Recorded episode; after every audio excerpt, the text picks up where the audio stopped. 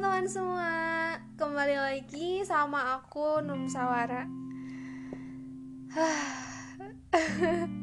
Gimana nih keadaan teman-teman sekalian?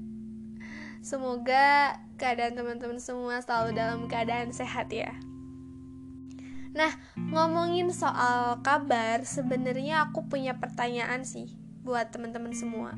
Dan teman-teman semua boleh jawab itu di dalam hati teman-teman pernah nggak sih ada di satu kondisi di mana teman-teman tuh ngerasa takut, ngerasa cemas, ngerasa khawatir terhadap suatu kejadian yang terjadi di masa lalu. Intinya teman-teman punya trauma lah yang mungkin itu masih ke bawah sampai sekarang gitu bisa itu karena suatu kondisi, suatu keadaan, atau mungkin karena faktor seseorang. Nah, kalau teman-teman pernah mengalami hal itu, mungkin hari ini di episode kali ini aku bakal membahas gimana sih caranya supaya kita tuh bisa berdamai dengan keadaan yang pernah terjadi di masa lalu.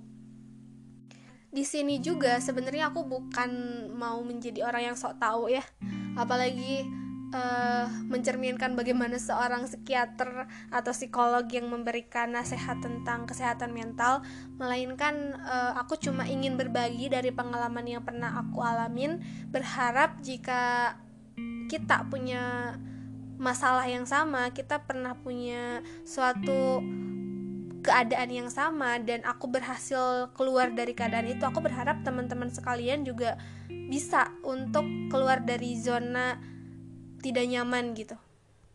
Intinya keluar dari keadaan yang membuat teman-teman tuh ngerasa takut ngerasa gak bebas gitu. Pikirannya ke mana-mana gak selalu tenang. Nah semoga uh, di episode kali ini aku bisa memberikan saran gitu dari apa yang pernah aku alamin. Oke okay. ngomongin soal trauma mungkin setiap orang pasti pernah punya kejadian yang kurang baik gitu di kehidupannya. Entah itu waktu masa kecilnya masa remajanya atau mungkin uh, ketika dia dewasa dia baru mengalami hal-hal yang gak sesuai dengan ekspektasi dan juga harapannya sama aku pun mengalami hal itu. Bahkan waktu aku sekolah dasar aku juga sempat terkena bullying gitu kan. Remaja, masa remaja aku juga nggak nggak bagi nggak baik baik banget dan nggak bagus bagus banget.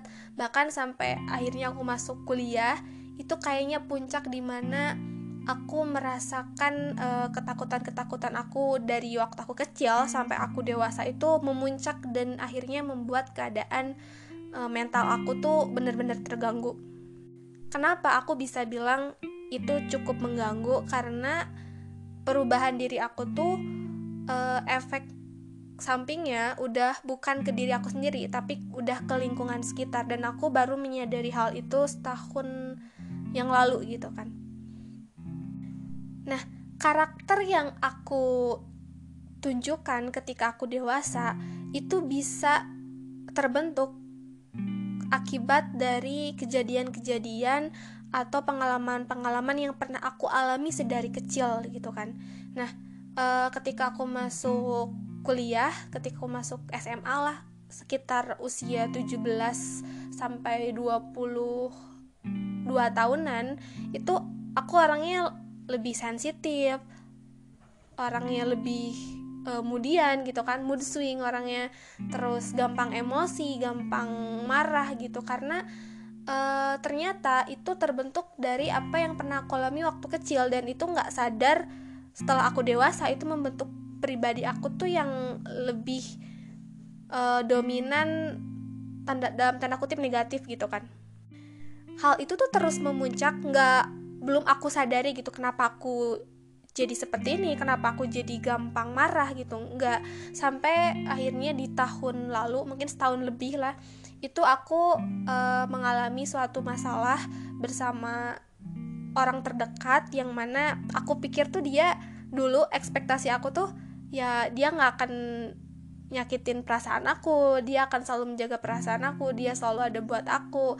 Nah hingga sewaktu-waktu itu semua tuh nggak memenuhi ekspektasi aku gitu mungkin ada suatu kejadian yang akhirnya dia gak sengaja menyakiti perasaan aku. Dia membuat aku kecewa dia membuat aku marah membuat aku sedih yang berlebihan.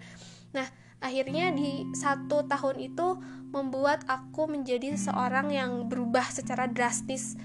Uh, yang mungkin tadinya kemudiannya tingkat levelnya standar kemudian jadi mood swing banget aku bisa berubah sikap. Bahkan waktu itu aku sempat berubah ubah gitu ya sifatnya. Itu sampai hitungan jam bisa hitungan menit juga gitu.